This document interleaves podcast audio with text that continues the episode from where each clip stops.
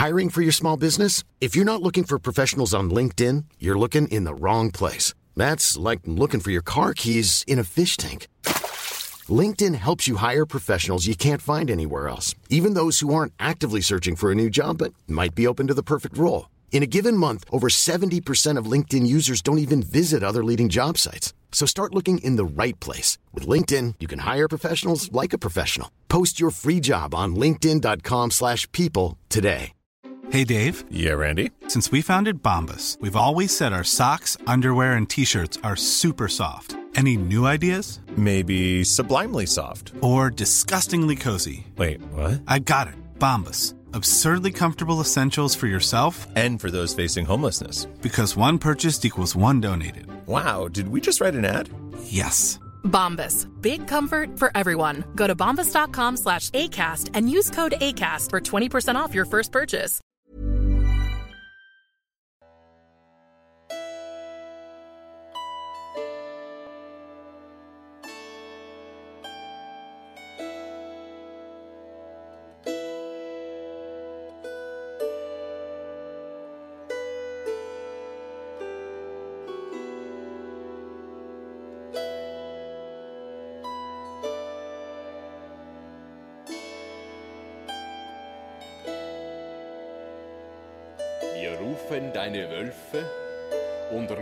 Deinen Speer, wir rufen alle Zwölfe vom Himmel zu uns her.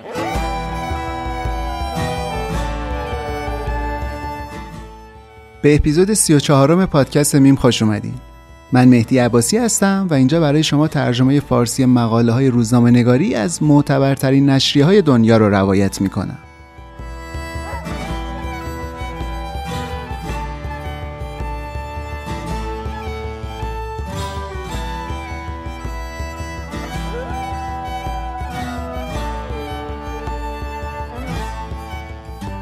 تو این اپیزود واسه اولین بار رفتیم سراغ مجله آتاویست و یه مقاله باحال انتخاب کردیم با عنوان اصلی فالو د لیدر که معنیش به فارسی میشه مثلا از رهبر پیروی کنید همچین چیزی منتها چون این اسم واسه عنوان اپیزود قشنگ نمی‌شد من خودم تغییرش دادم به کلانتر درزدن که حالا اپیزودو گوش کنین می‌فهمین چرا مقاله سال 2022 منتشر شده و درباره گروه های نئونازی آلمان و پشت پرده قدرت گرفتن این گروه هاست. نکته جالب داستان هم نقش پوتین تو این ماجراها. فقط حواستون باشه چند جا تو این اپیزود چیزایی گفته میشه که ممکنه برای بچه ها مناسب نباشه. پس اگه بچه ای دور براتون هست بهتره یه مقداری مراقب باشین. این مقاله رو هم پریا سیاهی عزیز ترجمه کرده واسه پادکست خودم که تشکر ویژه ازش کردم قبلا ولی اینجا هم به نمایندگی از شنونده های پادکست میم که شما باشین دوباره ازش تشکر می‌کنم بابت کمکش از آبد توانچه عزیزم ممنونم که وقت گذاشت و متن خوند و یه سری نکات خیلی خوبی هم بهم گفت. مشورت های خیلی ارزشمندی داد. یه خبر جدیدم دارم براتون و اون اینکه یه پادکست جدیدی ساختم من به اسم پادکست کاغذ اخبار که برای مجموعه شبکه شرق تهیه کردم. اونجا تو هر اپیزود یه نشریه معتبر روزنامه نگاری رو معرفی می‌کنم. از اول تا آخر میام میگم که داستان شکلگیریش چی بوده، تاریخچش چی بوده، چه روزنامه نگارای معتبری اونجا کار کردن، چه مقاله‌های تاثیرگذاری چاپ کرده و اینجور چیزا. من فکر می‌کنم اگر که به محتوای پادکست میم علاقه دارین می‌تونین اون پادکست رو هم گوش بدین. احتمالا اونم براتون چیزای جالبی خواهد داشت. راجع به روزنامه نگاری موضوعات جالبی توش مطرح میشه. آدرس پادکست کاغذ اخبار رو هم براتون می‌ذارم توی توضیحات این پادکست و احتمالا یه قسمتش رو هم آپلود می‌کنم توی همین پادکست میم که آشنا بشین و اگر خواستین بقیهش رو بتونین خودتون دیگه برین عضو بشین و گوش بکنین. من این اپیزود رو تو استودیو پادکست بساز ضبط کردم. اینجا یه استودیوی خیلی باحاله که امکانات صوتی و دستگاه خیلی خوبی هم داره مخصوصا برای پادکست سازا. اگه می‌خواین تازه وارد این حوزه بشین و پادکست خودتون رو بسازین بچه‌های این استودیو می‌تونن کمکتون کنن. آدرس اینستاگرامشون رو تو توضیحات این اپیزود می‌ذارم و اطلاعات بیشتر رو می‌تونین اونجا ببینین.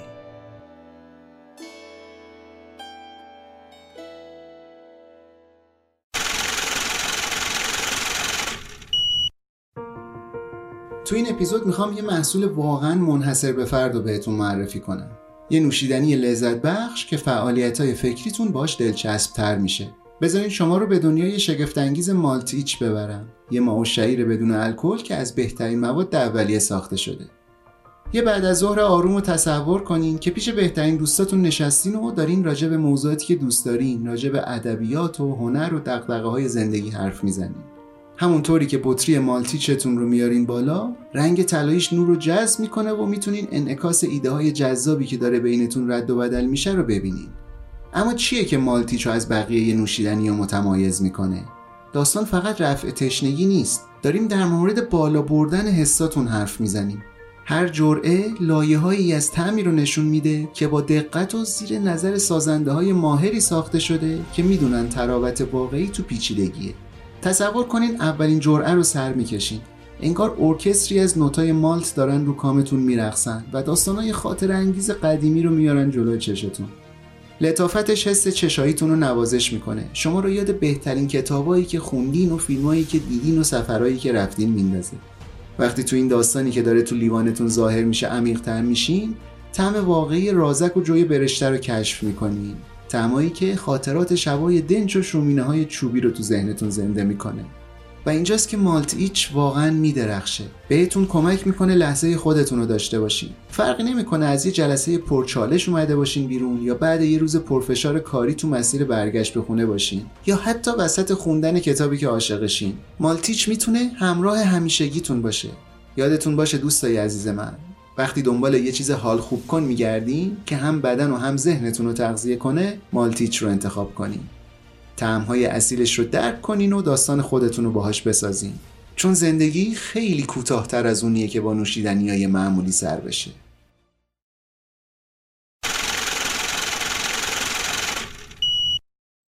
غروب 31 می 1991 خیابونای درزدن جنب و جوش عجیبی گرفته بودن. از صبح تو شهر شایع شده بود که قراره تو محله نوپای رد لایت شورش بشه. درزدن یه شهر تو شرق آلمان که آخرای جنگ جهانی دوم هواپیماهای انگلیس و آمریکا خیلی سنگین بمبارونش کردن. نزدیک 4000 تن بمب ریختن رو سر شهر و تقریبا با خاک یکسان شد. چیزی نموند ازش. بعد اشغال آلمان و دو تیکه شدنش درزدن جزو آلمان شرقی بود و به خاطر نفوذ شوروی فضای کمونیستی گرفت و به نسبت خیلی عقب موند از غرب. ولی اوایل دهه 90 میلادی که 45 6 سال از جنگ جهانی دوم و یکی دو سال از ریختن دیوار برلین میگذشت قیافه درسدن خیلی عوض شده بود. الان دیگه همه شهر پر بود از سوقاتیایی که از غرب اومده بودن مثل مواد و قمار و روسبیگری و اینجور چیزا. دکه های روزنامه فروشی که قبلا Neues Deutschland رو میفروختن که بیشتر رسانه پروپاگاندای حزب کمونیست بود تا روزنامه الان نسخه های آلمانی Hustler و پلیبوی رو گذاشته بودن رو پیشخون. تو این فضا بود که یه نفر به فکر پاکسازی شهر افتاد. می‌خواست فساد رو از بین ببره و همه چی رو بندازه تو مسیر درست. اسمش راینر زونتگ بود. یه راستگرای تندرو و یه نئونازی قسم خورده. زونتک تو درزدن به دنیا اومده بود و همونجا هم بزرگ شده بود. ولی پنج سال قبلتر تونسته بود از پرده آهنین رد شه و فرار کنه سمت غرب آلمان. پرده آهنین به اون مرزی می‌گفتن که بلوک شرق از اروپای غربی جدا می‌کرد. از فنلاند تو شمال اروپا شروع می‌شد و میومد پایین تا مرز جنوبی بلغارستان. دیوار برلین مهمترین نماد فیزیکی همین پرده آهنین بوده. زونتک همیشه سرش درد می‌کرد واسه اینکه آستیناشو بزنه بالا و یه دعوای جنگی چیزی را بندازه. بعد ریختن دیوار برلین و اتحاد آلمان شرقی و غربی تبدیل شد به یکی از مهمترین نئونازیای غرب. وقتی برگشت خونه هرچی جوون یاقی و خطرناک تو شهر بود و جمع کرد و یه لشکری ساخت که بتونه درزدن و از شر چیزایی که ادعا می‌کرد سمیان خلاص کنه. بیشتر نوچهای زونتگ از محلهای خشن حاشیه غرب درزدن می اومدن جایی که ساختمونای دلگیرش بعد فروپاشی کمونیسم پر شده بود از جوونایی که نه ثباتی داشتن تو زندگیشون نه هدفی نه انگیزه ای نه هیچی. زونتک با کاریزمایی که داشت می‌تونست به انرژی و خشم این جوونا جهت بده. همه دورش جمع می‌شدن و صداش می‌کردن کلانتر. gang نئونازی زونتک پاکسازی مورد نظرشون رو با کلاهبرداری خرده‌پای خیابونی شروع کردن. ریختن تو خیابونای مرکز شهر اونایی که بساط قمار رو انداخته بودن و گرفتن و تحویل پلیس دادن. هدف بعدی اینا سیگار فروشای ویتنامی بود و بعدش هم رفتن سراغ روسپی خونه ها مهمم نبود که چند سال پیش وقتی زونتک تو غرب بود خودش توی محله red light کار می‌کرد. red light district به منطقه‌ای میگن که روسپیگری و کسب و کارهای مربوط به مسائل جنسی اونجا متمرکز شده. مثلا فروشگاه محصولات سکسی strip club ا سینماهای بزرگسالان و اینجور چیزا همشون تو این محله ها هستن. زونتک و دار و دستش برنامه ریزی کرده بودن نصف شب آخرین روز ماه می به یه روسپیخونه درسدنی حمله کنن به اسم Sex Shopping Center اون بعد از ظهر کلی از جوانای تندرو دست راستی تو بارای اطراف و بیرون سینمای Faunpalast که فیلمای پورن نشون می‌داد جمع شده بودن. بعضیاشون کلشون رو از ته تراشیده بودن که مشهور بودن به کله پوستیا. بعضی دیگه از اون مدل پشت‌موهایی داشتن که هنوز تو اون دوران مرگ بلوک شرق مد بود خود زونتگ هم پشت فرمون ماشینش کمین کرده بود و منتظر بود وقت مناسب برسه که دستور حمله رو صادر کنه Sex Shopping Center رو یه قواد یونانی به اسم نیکولاس سیمونیدس و شریکش رانی متس اداره می‌کردن. حدود ساعت یه ربع به دوازده شب که دیگه کل ارتش زونتک زیر نور نئونای Faunpalast جمع شده بودن سر کله نیکولاس و شریکش پیدا شد. فهمیده بودن نئونازیا ریختن اینجا اومده بودن متفرقشون کنن محافظت کنن از روسپی خونشون نیکولاس که خودش یه بکسور آماتور بود و هیکل ورزیده ای هم داشت وقتی رسید نزدیک جمعیت shotgun ش رو در آورد اندازه یه نیم دایره تو هوا چرخوند و سر چهل خورده ای که اونجا جمع شده بودن داد زد برین گمشین از اینجا. نونازی شاتگانو که دیدن از ترس جونشون رفتن پشت ماشینا و درختای دوروبر قایم شدن. نیکولاس هم همچنان اسلحه به دست داد می‌زد راحتمون بذارین. اینجا بود که زونتگ از ماشینش پیاده شد و خودش رو رسون وسط درگیری. قد متوسطی داشت با هیکل محکم و قوی. ترکیب صورت گرد و بامزه و موهای تیره کم پشتش یه جوری بود که فکر می‌کردی تو همین لحظه حساسم یه لبخند سمی رو لباشه. جذاب و سرسخت بود. آدمی نبود که وقتی ببینه حریف اسلحه داره جا بزنه عقب نشینی کنه. حداقل نه وقتی که ارتشش هم باهاش بودن. همینطور که کتشو در می آورد نزدیک شد به نیکولاس و داد زد. اگه راست میگی شلیک کن ترسو. نمونازیایی که ترسیده بودن و قایم شده بودن تغییر جهت قدرت رو حس کردن. یکی یکی از سوراخاشون اومدن بیرون که به رهبرشون ملحق شن. حاضر بودن پشتش بایسن و هر جایی که میگه برن. نوچه های جوون زونتک ولی راز تاریکش رو نمی‌دونستن. با اینکه در ظاهر نئونازی بود زونتک اما در عین حال جاسوس اشتازی هم بود. اشتازی سازمان اطلاعاتی مخوف آلمان شرقیه. اما این همه ماجرا نبود. زونتک با سرویس اطلاعات و امنیت اتحاد جماهیر شوروی یا کاگبه هم در ارتباط بود. در واقع تا موقعی که دیوار برلین سقوط کرد زونتگ مهره یه مأمور جوون و بلند پرواز روسی بود که تو درزدن کار می‌کرد یعنی جناب ولادیمیر پوتین. چیزایی که قراره تو این اپیزود بشنوین بر اساس چندین ساعت مصاحبه با نئونازیا و جاسوسای سابق و بررسی چند صد صفحه از اسناد اشتازی و مدارک دادگاه نوشته شده. این مقاله نشون میده چطور پوتین سی سال قبل اینکه به بهانه نازی زدایی به اوکراین حمله کنه خودش داشت جریانای نئونازی رو تا آلمان تقویت می‌کرد. ابزار اصلیش هم برای این کار کسی نبود به جز راینر زونتک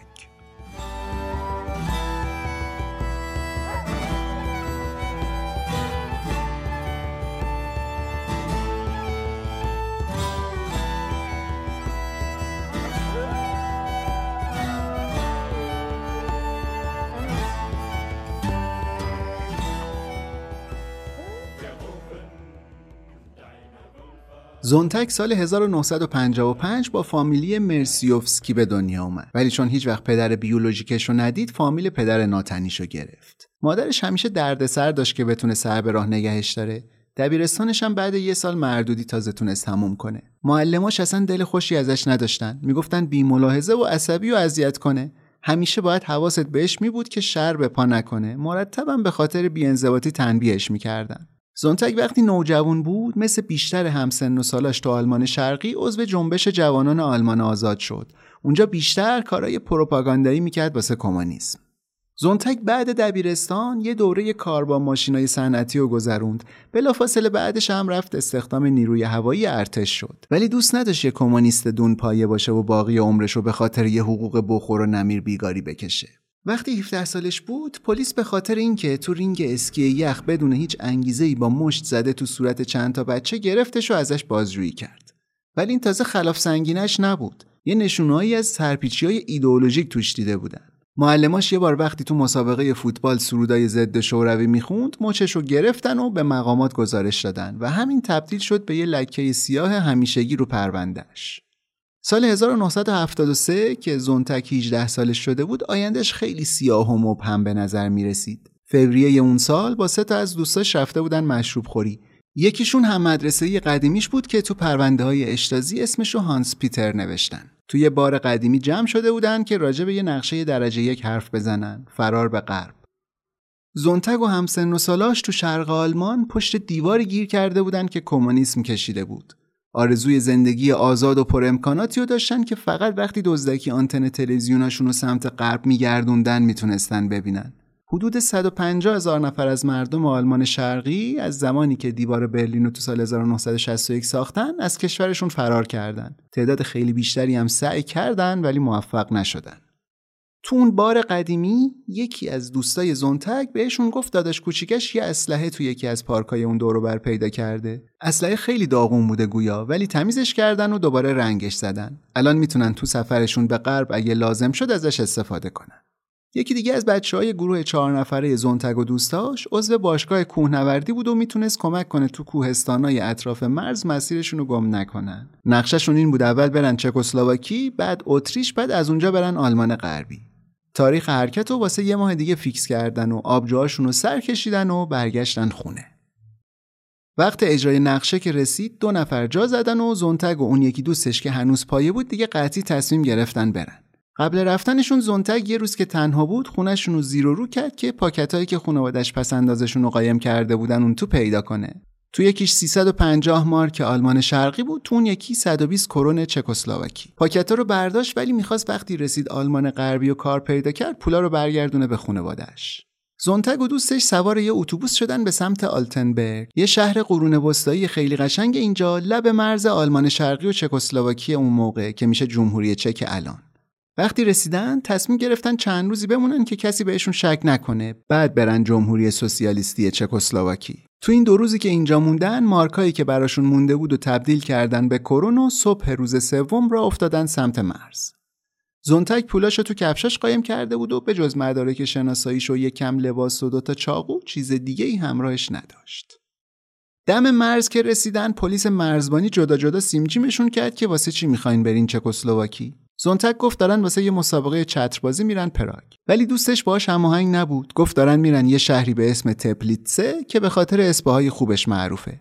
بعدش هم یکی از پلیسا پولایی که زونتک تو کفشش قایم کرده بود و پیدا کرد.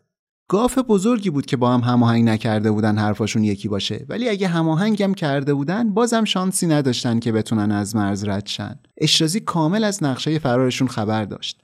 همه اطلاعاتی که می‌تونست و قبلا از همکارا و دوستا و همسایه های زونتک جمع کرده بود. هر چیزی که نمیدونستنم یه خبرچین بهشون گفته بود. خبرچین اسمش هانس پیتر بود. یکی از اون دوستای زونتک که گفتم چهار نفری با هم دیگه رفته بودن آبجوخوری برنامه فرارشون رو اونجا ریخته بودن. اینطوری شد که همون روز زونتگ و دوستش رو برگردوندن درزدن و ازشون بازجویی کردن. زونتگ اونجا اعتراف کرد می‌دونسته رفتن به کشورهای کاپیتالیستی غرب ممنوعه ولی با این حال بازم می‌خواسته از اینجا بره. سر همین جرم محکومش کردن به 18 ماه زندان با کار اجباری. زونتگو تو دوران محکومیتش بین زندونای مختلف جابجا می‌کردن. یکی از جایی که بردنش یه بازداشتگاه بدنامی بود به اسم باوتسن. یه ساختمون آجوری درب و داغونی بود اینجا که بین زندونیا به اسم عذاب زرد مشهور شده بود. البته فرقی نمی‌کرد زونتک کجا باشه هر جا بود همه چی رو به هم میریخت. همش زندانبانا رو مسخره می‌کرد حالشون رو می‌گرفت بقیه زندونیا رو هم تحریک می‌کرد دردسر درست کنند مثبت ترین کاری که زندونیا اونجا می‌کردن تتو زدن رو بدن همدیگه بود. زونتگ هم گویا یه ذوق هنری داشت واسه همین طرح بیشتر تتوها رو خودش می‌زد. اجراشو می‌داد به بقیه. فوریه 1974 نگهبانای زندان یه نامه ازش پیدا کردن که توش گفته بود نقشه کشیده از زندان فرار کنه. می‌خواست وقتی خانوادش اومدن ملاقاتش یواشکی باشون در بره. نوشته بود زندانبانا عاشق اینن که منو بندازن تو انفرادی ولی به گردم هم نمی‌رسن چون من باهوشم. البته که خود بزرگ بینیش نابجا بود چون قبل اینکه بره تو اتاق ملاقات نامه رو پیدا کردن و دقیقا هم انداختنش تو انفرادی. سه هفته اونجا بود. با اینکه نمیشه با قطعیت فهمید آیا زونتک تمایلش به راست افراطی رو از زندان شروع کرد یا نه ولی تقریبا میشه مطمئن بود غیر ممکنه کسی بتونه پشت میله ها از سوسیالیسم ملی دور باشه. سیستم زندان آلمان شرقی در واقع یه دانشگاه نازیسم بود. زندونا پر بود از افراطیا و جنایتکارای جنگی. اینا هم بیکار نمیشستن اونجا. عقاید و تفکرات رادیکالشون رو تبلیغ می‌کردن و نیرو و ارتش جدید استخدام می‌کردن. بذارین من اینجا یه پرانتز باز کنم خارج از مقاله. یه توضیح خیلی خیلی کلی و خلاصه بدم راجع به این احزاب راست و چپ و ارتباطشون با نازیا ریشه تاریخی اصطلاحات سیاسی راست و چپ برمیگرده به انقلاب فرانسه. اونجا نمایندهایی که سمت راست پارلمان میشستن طرفدار سلطنت و کلیسا و حکومت اشرافیا بودن، اونایی که سمت چپ میشستن طرفدار حاکمیت مردم و ضدیت با کلیسا و اینجور چیزا. بعدا تو انقلاب صنعتی انگلیس چپگرایی معنی شد حمایت از طبقه کارگر، راستگرایی حمایت از طبقه سرمایه‌دار. جلوتر که رفتیم مفهوم چپ و راست به جز حوزه سیاسی تو حوزه اقتصادم وارد شد. باز دوباره تاکید می‌کنم. خیلی جنرال دارم میگم. چپ تو معنی سیاسی تاکیدش بیشتر رو ارزش‌های جدید فرهنگی و اجتماعی تمدن غربه مثل آزادی و برابری و دموکراسی. از اون طرف راست تو حوزه سیاسی معادل سنتگرایی و ملیگرایی و حفظ ارزش‌های مذهبی و آداب و رسوم موجود و اینجور چیزاست. این از نظر سیاسی. از نظر اقتصادی چپا میگن دولت باید تو اقتصاد دخالت کنه و همه چیز زیر نظر دولت باشه که عدالت اجتماعی به وجود بیاد. ولی راستی میگن اینجوری عدالت به وجود نمیاد. دولت نباید تو اقتصاد دخالت کنه و باید بازار رو آزاد بذاریم که خودش مسیرش رو انتخاب کنه. حالا ممکنه بعضی از احزاب از نظر سیاسی به چپ نزدیک باشن از نظر اقتصادی به راست یا برعکس. یا اینکه هم سیاسی و هم اقتصادی راست یا چپ باشن. مثلا نازیستا و فاشیستا تو آلمان و ایتالیا از لحاظ سیاسی راستگرا بودن ولی به لحاظ اقتصادی چپ بودن چون اعتقادشون دخالت دولت تو اقتصاد بود.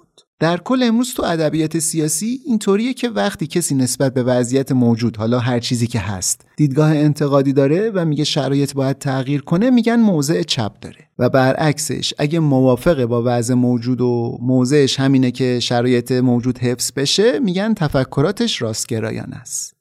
البته خیلی گرایش های متفاوت و پیچیده و پرجزئیاتی دارن که دیگه از بحث ما خارجه. چیزی که الان به داستان ما ربط پیدا می‌کنه اینه که نازیا و فاشیستا احزاب تندروی دست راستی بودن تو آلمان و ایتالیا و الان هم هر جا صحبت از راست افراطی میشه می‌تونیم یه نشونه هایی از تمایل به نازیسم و نئونازیسم رو ببینیم توشون. اصلا اسم اصلی حزب نازی بوده حزب ناسیونال سوسیالیست کارگران آلمان. از اون طرف هم کمونیسمو داریم که خیلی با چپ در معنی اقتصادیش داره کار می‌کنه و خواستگاه شورویه از اونجا پخش شده. امیدوارم تونسته باشم یه کلیتی از چپ و راست داده باشم چون تو این اپیزود زیاد باشون سر و کار داریم. اسمشون رو زیاد میشنویم. خب برگردیم به مقاله خودمون. آقای اینگو هسلباخ یه نویسنده آلمانیه و واسه این مشهوره که یه دوره ای از زندگیش فعال راستگرای افراطی بوده نئونازی بوده ولی برگشته. ایشون یه کتاب مشهور داره به اسم فوق اکس خاطرات یک نئونازی سابق. فوق یک کلمه آلمانی به معنی رهبر. امیدوارم درست تلفظش کرده باشم چون خیلی سخت تلفظش. این کلمه فوقه چون واسه هیتلر به کارش می بردن بعد اون دیگه استفاده نمیشه تو زبان آلمانی. تبدیل به اسم خاص شده. تو فارسی از مدل پیشوا استفاده می‌کنن واسه این کلمه. این کتاب آقای هسلباخ در واقع خاطراتش از دورانیه که تو دهه 80 زندانی سیاسی بود و بعدش هم یه نونازی فعالی شد.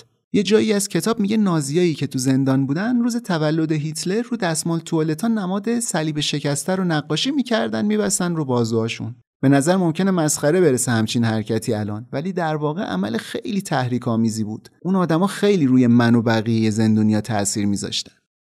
بعضی از جوانایی که تو زندان بودن نازیسم رو پاکترین و خالصترین نوع مخالفت با کمونیسمی می‌دونستن که اینا رو انداخته بود پشت میله ها. تنز تلخ اینجاست یه فضایی درست شده بود که افکار راست افراطی تبدیل شده بودن به نماد ضدیت با اقتدارگرایی. حزب کمونیست البته نقشش رو انکار می‌کرد تو شکلگیری همچین فضایی که اگه نمی‌کرد جای تعجب بود. سال 1985 یک کمیسر پلیس تو یکی از جلسه های پلیت برو درباره نفوذ نونازیسم هشدار داد. گفت کشور پر شده از نازیسم و نازیا. فقط مونده بیایم رسما اعلامش کنیم. ولی رئیساش خیلی ساده لوحانه جواب دادن تو بهشت سوسیالیست غیر ممکنه نازیسم وجود داشته باشه. زونتک بعد از آزادی از زندان دوباره با مقامات به مشکل خورد. این دفعه بهش التیماتوم دادن یا خبرچین پلیس درزدن میشی یا برمیگردی زندان. الان آزادیش وابسته شده بود به جاسوسی از دوستاش. قبول کرد خبرچین باشه ولی این دفعه از همیشه بیشتر مصمم بود از آلمان شرقی بره بیرون. زیاد طول نکشید که یه نقشه دیگه واسه فرار به غرب کشید. این بار کارش خیلی هم سختتر بود چون به خاطر محکومیتش پلیس همه مدارک شناساییشو مصادره کرده بود. نمی‌تونست قانونی از مرز رد بشه. نقشه جدیدش رو بازم پای بسات آبجوخوری کشید. قرار شد تو صندوق عقب یه ماشین قایم بشه و هم دستاش که یه زن و یه بچه بودن تو مرز آلمان و لهستان حواس نگهبانا رو پرت کنن. نذارن ماشین رو خوب بگردن بلکه زونتک بتونه قاچاقی از مرز رد بشه. می‌خواستن وقتی رسیدن لهستان ماشین رو بفروشن بلیت کشتی بگیرن از سمت دریای بالتیک از بلوک شرق خارج شن. اما بازم پلیسا چند قدم جلوتر بودن. این بار مادر اون زن جوونی که قرار بود ماشین رو برونه لوشون داده بود. زونتک دوباره تو زندان بود. این بار هم به خاطر اقدام به خروج غیرقانونی از جمهوری. وقتی پشت میله ها بود پلیس درزن همچنان ازش به عنوان خبرچین استفاده می‌کرد. تو آلمان شرقی جاسوسی کردن از همبندی ها امتیازهای زیادی داشت. از سیگار گرفته تا سلول راحتتر و محکومیت کمتر و اینجور چیزا.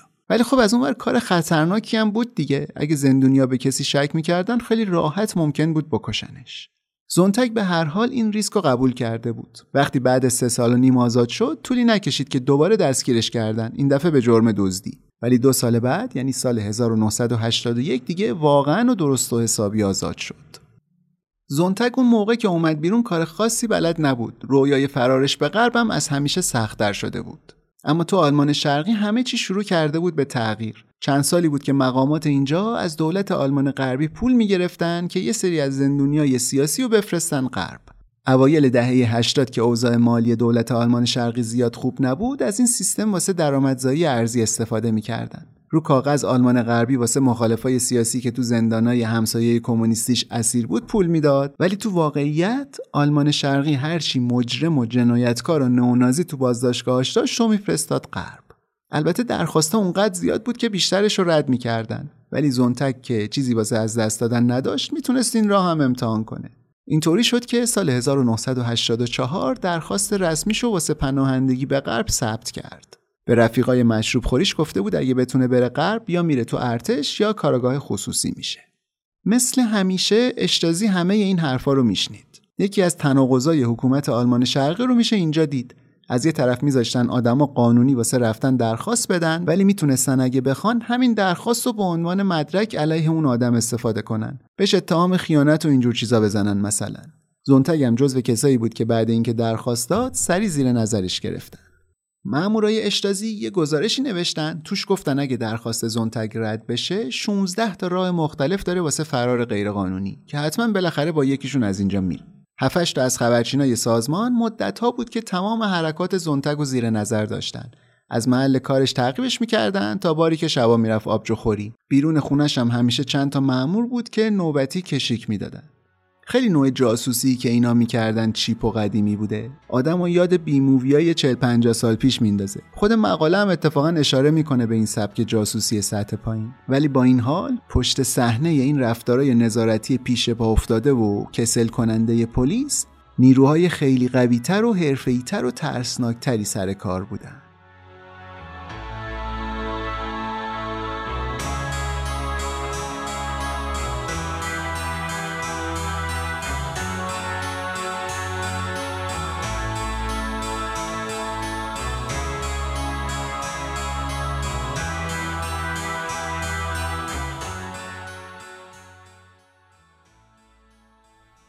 قبل اینکه بریم بقیه داستان رو بشنویم می‌خوام یه کالای فرهنگی پیشنهاد کنم بهتون به اسم ماهنامه تجربه.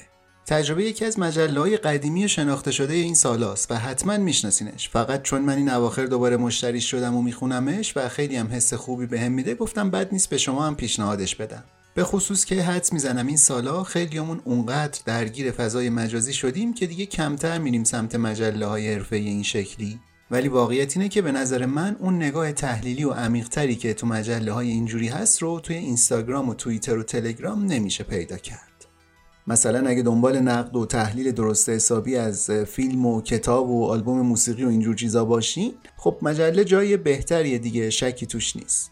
حالا مجله تجربه هم همینه. تو هر شمارش کلی مطلب متنوع داره. مصاحبه و نقد و تحلیل و اینجور چیزا داره که خب خوندنش می‌تونه خیلی براتون لذت بخش باشه و کلی هم چیز یاد بگیرین. تجربه رو الان مجموعه فرهنگان منتشر می‌کنه که قسمت قبلی هم معرفیش کرده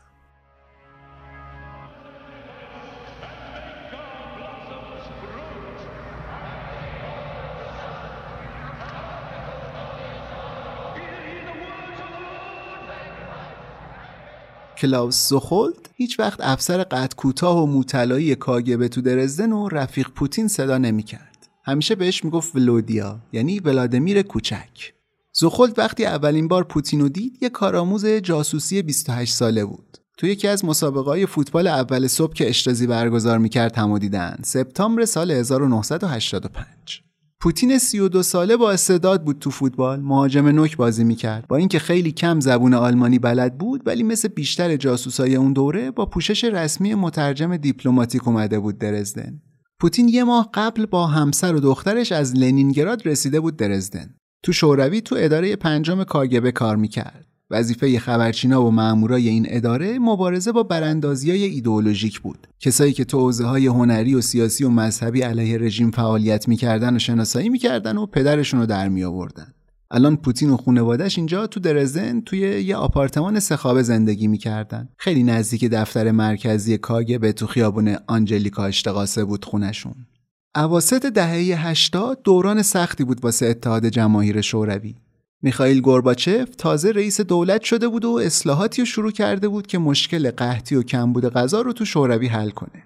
پوتین یه جایی تو کتاب زندگی نامش که با اسم شخص اول به فارسی هم ترجمه شده میگه برعکس شوروی تو آلمان شرقی وفور نعمت بود. همه چی راحت پیدا می‌شد مخصوصا آبجو. واسه همین بیشتر قرارای جاسوسی و اطلاعاتی شو تو بارا و می‌خونه ها میذاشت. خودش بعدا گفت به خاطر این شغل ده دوازده کیلو اضافه وزن پیدا کرده.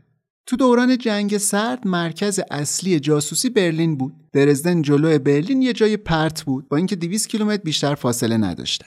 کل مامورای کاگبه تو درزدن فقط 6 نفر بودن ولی با این حال هیچ کدوم از این 6 نفر وقت سرخاروندن نداشتن چون اینجا مرکز قاچاق بود.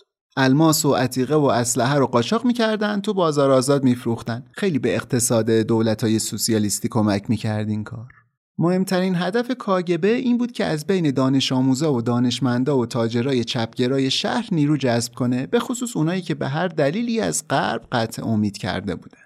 یکی از همکارای سابق پوتین که یه مدتی تو ساختمون اداری کاگبه تو آنجلیکا اشتغاس هماتاقیش بوده یه کتاب چاپ کرده. اونجا میگه پوتین بلد بود چطور معدب و دوستانه با آدما برخورد کنه. می‌تونست تو هر بحثی برنده باشه ولی نقطه قوتش جلوی مردای مسنی بود که می‌تونستن همسن و سال باباش باشن. پوتین آدم ایدئولوژی نبود. بلد بود چطوری تو نقشه یک کمونیست موجه فرو بره ولی در واقع پراگماتیست بود. عملگرا بود. کسی که فکرش یه چیزه و حرفش یه چیز دیگه. وقتی بحث از بین بردن دشمناش میومد وسط همه گزینه ها رو میزش بودن. پوتین خیلی سریع ارتقا پیدا کرد و شد رابط سازمانی کاگبه و اشتازی. یه تیم زیر نظرش کار می‌کردن از مامورای کاگبه و افسرا و کاراگاه های پلیس جنایی. کارشون این بود از یه طرف شهروندایی که درد سرساز بودن گرایشات خشن داشتن اونا رو بگیرن حذف کنن از جامعه. از اون طرف اونایی که می‌خوان فرار کنن برن غرب و شناسایی کنن و زیر نظرشون بگیرن. اون زمان حدود 15 هزار تا خبرچین واسه پلیس جنایی کار می‌کردن که اگه نیروهای غیر رسمی اشتازی رو هم بهشون اضافه کنیم می‌بینیم آلمان شرقی اون زمان بیشتر از 200 هزار تا خبرچین و جاسوس داشته. یعنی از هر 63 شهروند یکیشون اطلاعاتی بوده. پوتین تو همون کتاب شخص اول میگه همه زیر نظر بودن و البته که نرمال و طبیعی نبود چنین چیزی. رابطه بین کاگبه و اشتازی و پلیس جنایی آلمان شرقی رابطه پیچیده ای بود. روی کاغذ پلیس جنایی یکی از بازوهای نیروی انتظامی آلمان شرقی بود و زیر نظر وزارت کشور کار می‌کرد. ولی در واقعیت اشتازی سیاست های اصلی پلیس رو مشخص می‌کرد نه وزارت کشور.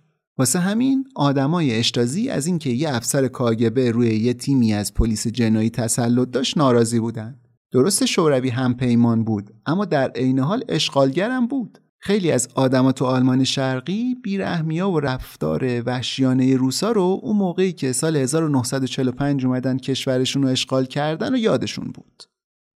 با اینکه رابطه کاگبه و اشتازی اصلا دوستانه نبود ولی به هر حال این دوتا سازمان برادر بودن و باید با هم همکاری می‌کردن. الان که پوتین تو رده های اطلاعاتی ارتقا پیدا کرده بود دیگه کارت پرسونلی اشتازی خودشو داشت و می‌تونست هر وقت و هر طوری که دلش می‌خواست به ساختمون اصلی دفتر اشتازی تو درزدن رفت آمد داشته باشه. اونجا به پوتین یه دستیار داده بودن به اسم جورج یوهانس اشنایدر ایشون یه راستگرای افراطی بود که قبلا واسه پلیس جنایی درزدن کار می‌کرد. یه کمی سبزه بود و موهای کوتاه داشت. خیلی با شکار حال می‌کرد. یه زن روزنامه نگارم داشت و جفتشون عاشق این بودن واسه خونه بزرگشون چیزای قدیمی و عتیقه جمع کنن. همین جناب اشنایدر بود که کلاوس زوخولدی که پیشتر باش آشنا شدیم و قانع کرد به کاگبه کمک کنه تو درزدن نیروی آلمانی جذب کنن. این دو نفر اشنایدر و زوخولد اولین بار همدیگر رو توی دوره همی که واسه افسرای نظامی گرفته بودن دیدن. اون موقع زوخولد یکی از مامورای اشتازی بود. آخرای شب که دیگه بیشتر مهمونا رفته بودن اشنایدر اومد پیش زوخولد گیلاسش برد بالا و گفت به سلامتی جاسوسی. حرکت جسورانه و پر ریسکی بود واسه شروع مکالمه. با همین دو کلمه اشنایدر نشون داد مأمور مخفی کاگب است. ولی زخولدم ترش روی خاصی نکرد به قول معروف. مخالفتی نشون نداد همراه شد. یه مقداری نوشیدن و حرف زدن و قرار گذاشتن که دوباره همدیگر رو ببینن. زیاد طول نکشید که زخولد شروع کرد به کار کردن با اشنایدر و پوتین. رئیساش تو اشتازی وقتی فهمیدن با افسرای کاگبه در تماسه شغلش رو عوض کردن که سطح دسترسی امنیتیش محدودتر بشه و شوروی نتونه از طریق زخود به همه اطلاعات حساس دسترسی داشته باشه. ولی تو همین شرایط هم زخولد مهره به درد بخوری بود. به پوتین و اشنایدر کمک کرد 20 نفر رو استخدام کنن واسه جاسوسی برای کاگبه. بعضیاشون حقوقای پایینی هم می‌گرفتن. در حد 50 مارک آلمان شرقی که به پول امروز میشه 38 دلار. بیشتر پرسنل اینا بومیای درزدن بودن که یه ارتباطایی با غرب هم داشتن. مثلا تو تیم زخول یه خانم روزنامه نگاری بود که می‌گفتن کلی ارتباط و آشنای بین المللی داره. یا یه مردی بود که زخول اسمش رو هیچ وقت لو نمی‌داد. ولی می‌گفت الان یه قاضی سطح بالای آلمانیه. هرچی زخول تو کارش خوب بود اما اشنایدر از اونم بهتر بود. یه آدم تکروی بی‌اعتنا به قانون ولی با انرژی و کاریزمای زیاد. اشنایدر خیلی راحت می‌تونست رو کسایی که باشون کار می‌کنه تسلط داشته باشه. یکی از کارهای خیلی مهم اشنایدر این بود که یک کانالی درست کرد که از طریقش لاتین آمریکنای آلمانی زبانی که تو استخدام کاگبه بودن می‌تونستن برن آلمان غربی و اونجا جاسوسی کنن. اشنایدر لباس سافاری میپوشید و عینک تیره می‌زد. زخود می‌گفت شبیه مافیایی بود. ولی در کل دوست خوبی بود. آدما رو سرگرم می‌کرد و همه جذبش می‌شد. اشنایدر اما یه سمت تاریک هم داشت. با اینکه با یه خانم مو قرمز زیبا ازدواج کرده بود و زخود مطمئن بود پوتین بهش حسودی می‌کنه اشنایدر یه خانومباز تیر بود. با مامورای خانومی که استخدام کرده بودن میخوابید. حتی به زنا و دوست دخترای همکاراش هم رحم نمی‌کرد. با اونا هم میخوابید. یه شایعه هایی پشت سرش بود که می‌گفتن به دختر ده ساله یه خبرچین تجاوز کرده ولی هیچ وقت این اتهام ثابت نشد.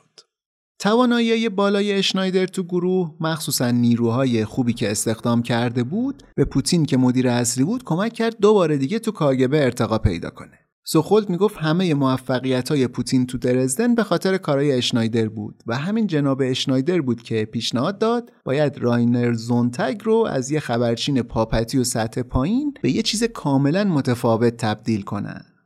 اشنایدر وقتی تو پلیس درزدن کار می‌کرد با زونتگ آشنا شد و استخدامش کرد واسه پلیس خبرچینی کنه. زونتگ اون زمان یه راست افراطی فعال و پرشور شده بود و تو اشتازی می‌گفتن یکی از سرگرمیاش اینه که تو بازار سیاه یادگاریا و یادبودای نازیا رو میفروشه. گفتم پیشتر زونتگ از طریق برنامه استرداد زندونیای سیاسی رسما درخواست داده بود بذارن بره غرب. وقتی پروندهش اومد زیر دست اشنایدر اشنایدر یه فکر بکری به سرش زد. اینکه آلمان شرقی می‌تونه با کمک پوتین و نقشی که تو درسدن و کاگ‌ب داره زونتگ رو به عنوان یک جاسوس فعال بفرسته اونور دیوار برلین یعنی بفرسته آلمان غربی. اشتازی سابقه بلند و بالایی داشت تو به کارگیری راست افراطی واسه هدفهای خودش. مثلا وقتی داشتن آدولف آیشمن رو تو دادگاه اورشلیم محاکمه می‌کردن اشتازی پول می‌داد کمپینایی راه بیفته که از آیشمن و جنایتکارای جنگی دیگه دفاع کنن. یا همون موقع نامه های جعلی میفرستاد واسه کهنه سربازای ارتش اس اس و ازشون می‌خواست علیه جنبش بلشویسم یهودی موضع بگیرن. همه این کارا رو هم واسه این می‌کرد که دولت آلمان غربی رو تحقیر کنه. کار دیگه ای که آخرای دهه 50 و اوایل دهه 60 مامورای اشتازی می‌کردن در راستای همین هدفشون این بود که رو قبر یهودیا علامت صلیب شکسته میکشیدن.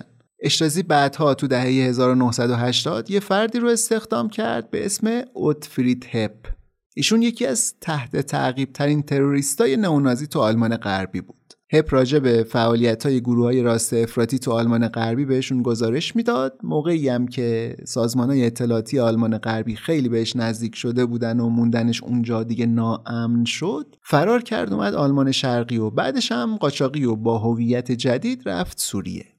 یه نویسنده ای که مطالعش در زمینه افرادگرایی تو آلمان مدرنه میگه دستگاه اطلاعاتی آلمان شرقی به شکل گسترده و طولانی مدت از تروریسم تو آلمان و بقیه جاهای دنیا حمایت می‌کرد. به این صورت که هم از تندروهای چپ هم از تندروهای راست استفاده می‌کرد که توازن و تعادل رو تو غرب به هم بریزه. با این حال تو دوران زونتک یعنی دهه 80 میلادی نزدیکی مقامات آلمان شرقی به راست افراطی منطقی تر بود براشون. چون به جز مسائلی که با غرب داشتن باید هم نگران فعالیت های تخریبی همین گروه های دست راستی و نئونازیا علیه تأسیسات مرزیشون می بودن هم نگران پخش شدن ایدئولوژیشون توی آلمان شرقی. بنابراین بر اساس منطق دشمن دشمن من دوست من است به راست افراطی ها نزدیک شده بودن و زمین های زیادی واسه همکاری بینشون به وجود اومده بود. بل کردن زونتک تو آلمان غربی قمار بزرگی بود. زونتک آدم تنهایی بود. وابستگی به خصوصی نداشت تو آلمان شرقی که بتونن به واسطه اونا بهش فشار بیارن که حتما تو مسیری که اینا می‌خوان حرکت کنه. احتمال اینکه در بره و بره واسه خودش زیاد بود.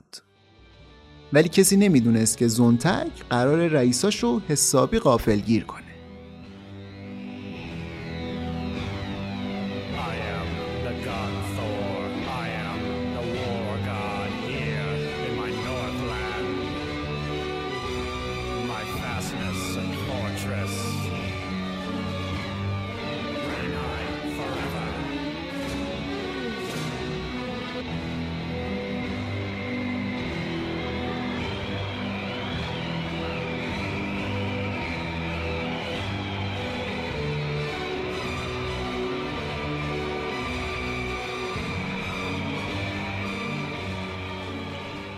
وقتی زونتک سال 1986 رسید آلمان، آلمان غربی، یه مدتی تو کمپ پناهندگان گیسن تو شمال فرانکفورت نگهش داشتن. اونجا همش لاف می‌زد که غربیا مف خریدنش یا اینکه به عنوان زندانی عقیدتی مبادلش کردن.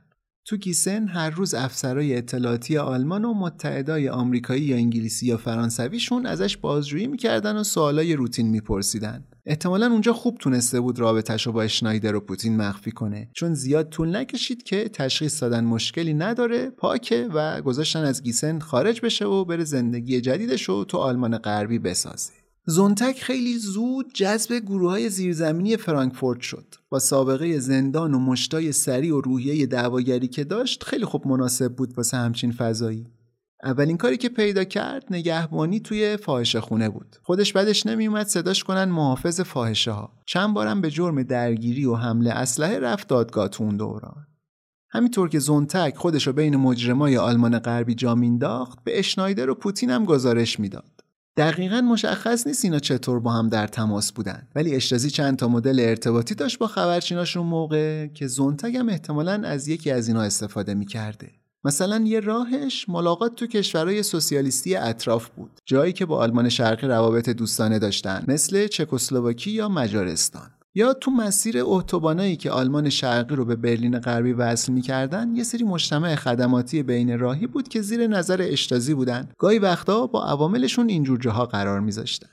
زونتک حداقل اون اوایل کار یه خبرچین سطح پایین بود. نمی‌شد اونقدی بهش اعتماد کرد که مثلا بهش رادیوی مخفی و ابزارهای ارتباطی جاسوسی بدن. اونقدری هم آدم مهمی نبود که رئیساش واسه دیدنش خودشون از مرز رد بشن برن غرب. این روال البته تو سال 1988 تغییر کرد. وقتی زونتک به مهمترین چهره نونازی آلمان غربی نزدیک شد یعنی آقای مایکل کنن جناب کنن خودش رو پیشوای خودخوانده رایش چهارم می‌دونست. رایش چهارم دولت ایدالیه که نونازیا واسه آینده سرزمینای آلمان در نظر دارن و جانشین رایش سوم حساب میشه. برخلاف زونتک که یه عرازل اوباش پرسر و صدا بود کنن یه کهنه سرباز لاغرندامی بود با سابقه ارتشی صورت تراشیده و یونیفرمای اتو کشیده. در کل خیلی آدم خوشتیپی بود و انگار مستقیم از تو دل فیلم های پروپاگاندای نازی اومده بود بیرون. کنن به جز ظاهر جذابش استراتژیست ماهر و سخنور فوق‌العاده هم بود. خوب می‌تونست توده ها رو تحریک کنه. سال 1978 کونن و ارتش نونازیش یه راهپیمایی برگزار کردن تو مرکز شهر هامبورگ. همشون ماسکایی زده بودن به شکل صورت الاغ و رو پلکاردایی که آورده بودن نوشته بودن من یه خرم که هنوز فکر می‌کنم یهودیا تو اردوگاه های کار اجباری آلمان با گاز خفه شدن. کنن دقیقا مثل هیتلر می‌خواست از طریق انتخابات و با رأیگیری مشروع به قدرت برسه. پشت سر هم حزبای سیاسی مختلف تأسیس می‌کرد. یه شبکه پیچیده ای از سازمانها و نهادهای مختلف را انداخته بود که هم آدمای آکادمیک رو گیج کرده بود هم فعالای ضد فاشیستو. ولی قاعده کلی سازماندهیش خیلی ساده بود. وقتی حکومت فعالیت یکی از حزبای سیاسی کنن رو ممنوع می‌کرد یه حزب دیگه تشکیل می‌داد کریستیان ورخ که سال 1980 سرپرست کارمندای کنن بود و الانم همچنان یه نئونازی ثابت قدمه میگه ما یه حزب سیاسی بزرگ تشکیل ندادیم اما کلی حزب کوچیک درست کردیم چون ممنوع کردن همه حزبا سختتر بود. این کار باعث می‌شد مقامات آلمان غربی وارد یه بازی موش و گربه ای بشن که ته نداشت. ولی پشت چهره قانونی این گروه های سیاسی فعالیت های تخریبی و تروریستی زیادی بود.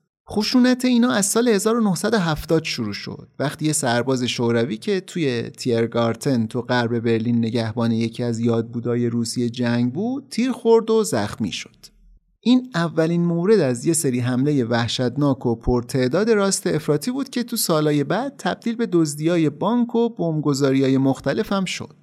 سال 1979 سه تا نئونازی به جرم برنامه ریزی واسه حمله به دفتر یک گروه کمونیستی توی غرب آلمان دستگیر شدن. یکی از این سه نفر مقدار خیلی زیادی سودیوم سیانید دزدیده بود و برنامه داشت نگهبانای زندان اشپانداو تو برلین رو مسموم کنه و تنها زندونی اونجا که یه مجرم جنگی نازی به اسم رودولف هس بود رو فراری بده همون سال کنن محکوم شد به سه سال زندان به خاطر ترویج خشونت و نجات پرستی وقتی که پشت میله ها بود موج خشونتی که کنن به ترویجش خیلی کمک کرده بود به یکی از خونین ترین خرابکاری تو آلمان بعد از جنگ منجر شد. 26 سپتامبر 1980 تو دوره ای که جشن آبجوخوری آلمانیا برگزار میشه و بهش میگن اکتبر فست یه بمب دستساز تو یکی از جشنای همین اکتبر فست تو مونیخ منفجر شد. 13 نفر مردن 200 نفر دیگه هم زخمی شدن سه ماه بعد به رهبر یه جماعت یهودی تو خونش تیراندازی کردن و کشته شد.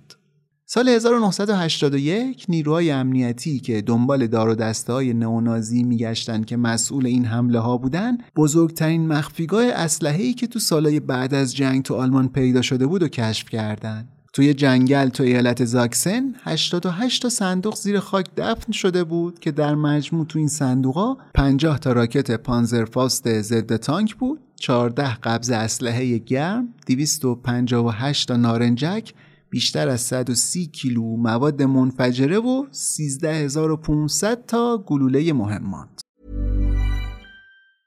I'm Sandra, and I'm just the professional your small business was looking for. But you didn't hire me because you didn't use LinkedIn jobs. LinkedIn has professionals you can't find anywhere else, including those who aren't actively looking for a new job but might be open to the perfect role, like me.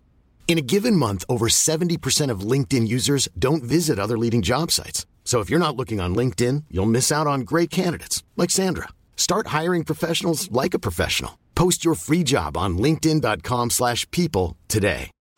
Since 2013, Bombas has donated over 100 million socks, underwear and t-shirts to those facing homelessness if we counted those on air, this ad would last over 1,157 days. But if we counted the time it takes to make a donation possible, it would take just a few clicks. Because every time you make a purchase, Bombas donates an item to someone who needs it.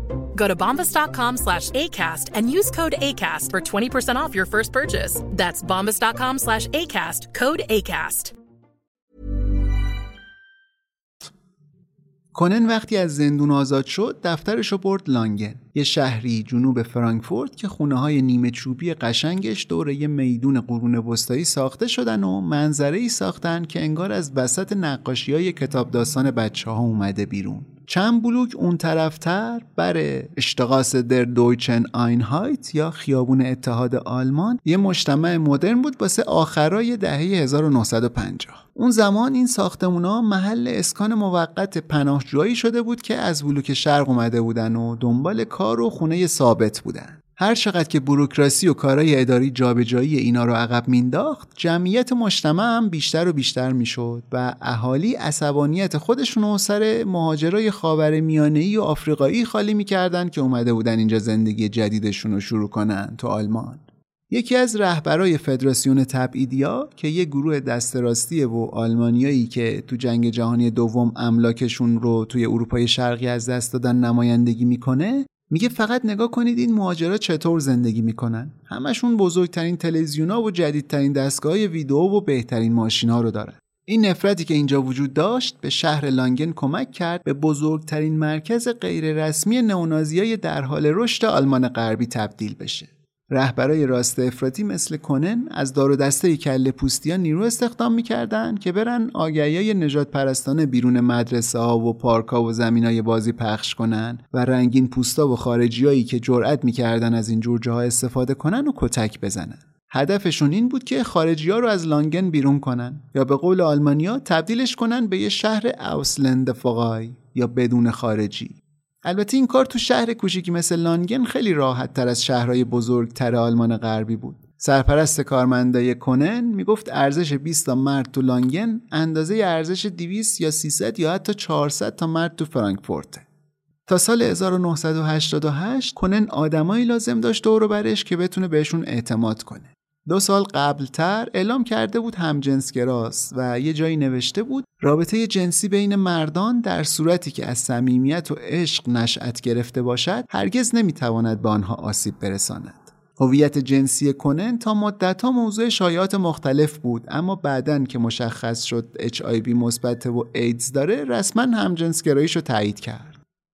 کنن وقتی دید نئونازیای رقیب دارن از این اتفاق نهایت استفاده رو می‌کنن که از تاج و تخت بکشنش پایین فهمید حلقه داخلی نزدیکاش خیلی تنگ شده و فقط چند تا دوستی که وفاداریشون رو ثابت کردن پیشش موندن. یکی از آدمای داخل این حلقه زونتگ بود. اصلا معلوم نیست چه زمانی و چطوری این دو نفر با هم آشنا شدن. اما وقتی این اتفاق افتاد زونتک خیلی سریع تبدیل شد به مأمور انتظامات کنن در عمل معنیش این بود که زونتگ بادیگارد شخصی و سرگروه امنیتی قوی ترین رهبر نونازی تو آلمان غربیه. الان پستی داشت که وظیفه اصلیش ریشه یابی و شناسایی جاسوسا و خیانتکارا بود. زونتک تو همین دوران یه جوخه درست کرد از این بزن بهادرای خیابونی و بهشون حقوق می‌داد که با گروه های چپ تو لانگن و فرانکفورت دعوا را بندازن. وقتی نئونازیا شروع کننده دعوا بودن زونتک خودش گروه و رهبری می‌کرد. تو تظاهرات ها که بیشتر وقتا پلیس هم تو صحنه بود و همه چی رو می‌دید دست خالی میجنگید. ولی وقتی که با گروهش می‌رفتن مراقب نئونازیایی باشن که اعلامیه های نجات پرستانه تو شهر پخش می‌کنن معمولا با توم هم همراهش بود. همیشه دنبال بهانه بود یه درگیری دعوای چیزی درست کنه. سرپرست کارمندای کنن می‌گفت خیلی وقتا با ماشین می‌رفتن چرخ می‌زدن تو شهر بلکه آنارشیستی چپی چیزی پیدا بکنه شکار کنه و حالشو جا بیاره. همیشه هم خودش تو خط مقدم بود. بجز این معرکه گیریا زونتک مسئول روابط عمومی نازیا هم بود. یکی از معدود درآمدهای نئونازیا پولی بود که بابت مصاحبه های مطبوعاتی می‌گرفتن مثلا روزنامه بابت هر مصاحبه 550 مارک پول می‌دادن که میشه حدود 660 دلار امروز یا واسه مصاحبه تصویری به اندازه 1280 دلار امروز پول می‌دادن. برنامه ریزی ارتباط به رسانه ها با زونتک بود و اینجوری کنترل اندک درآمد نئونازی هم اومده بود دستش. هرچی اوضاع سلامتی کنن بدتر می‌شد به خاطر بیماری ایدز اهمیت زونتک تو جنبش بیشتر می‌شد. بعد مریضی کنن انگار یک مرتبه رئیس شده بود و بعضی از قدیمی ترای جنبش نونازی از این قضیه خوشحال نبودن. آقای اینگو هسلباخ که پیشتر گفتم از نونازی های سابق بوده و الان برگشته و کتاب نوشته دربارشون میگه سخت بود بشه به زونتگ اعتماد کرد. واسه خیلی از اعضا اصلا قابل تحمل نبود. کسی که قبلا قواد بوده الان رسیده به این جایگاه. و ما همش به کنن می‌گفتیم که این آدم یه جای کارش میلنگه یه مشکلی داره. ولی از اون طرف تو آلمان شرقی سرنوشت زونتک بهترین اتفاق ممکن بود واسه اشنایدر و پوتین. از مدارکی که در دسته نمیشه دقیقا فهمید زونتک چه اطلاعاتی به رئیساش می‌داده. ولی چیزی که هم آلمان شرقی هم کاگبه خیلی شدید دنبالش بودن تاثیرگذاری و دسترسی مستقیم به آدمای تو رأس قدرت بود.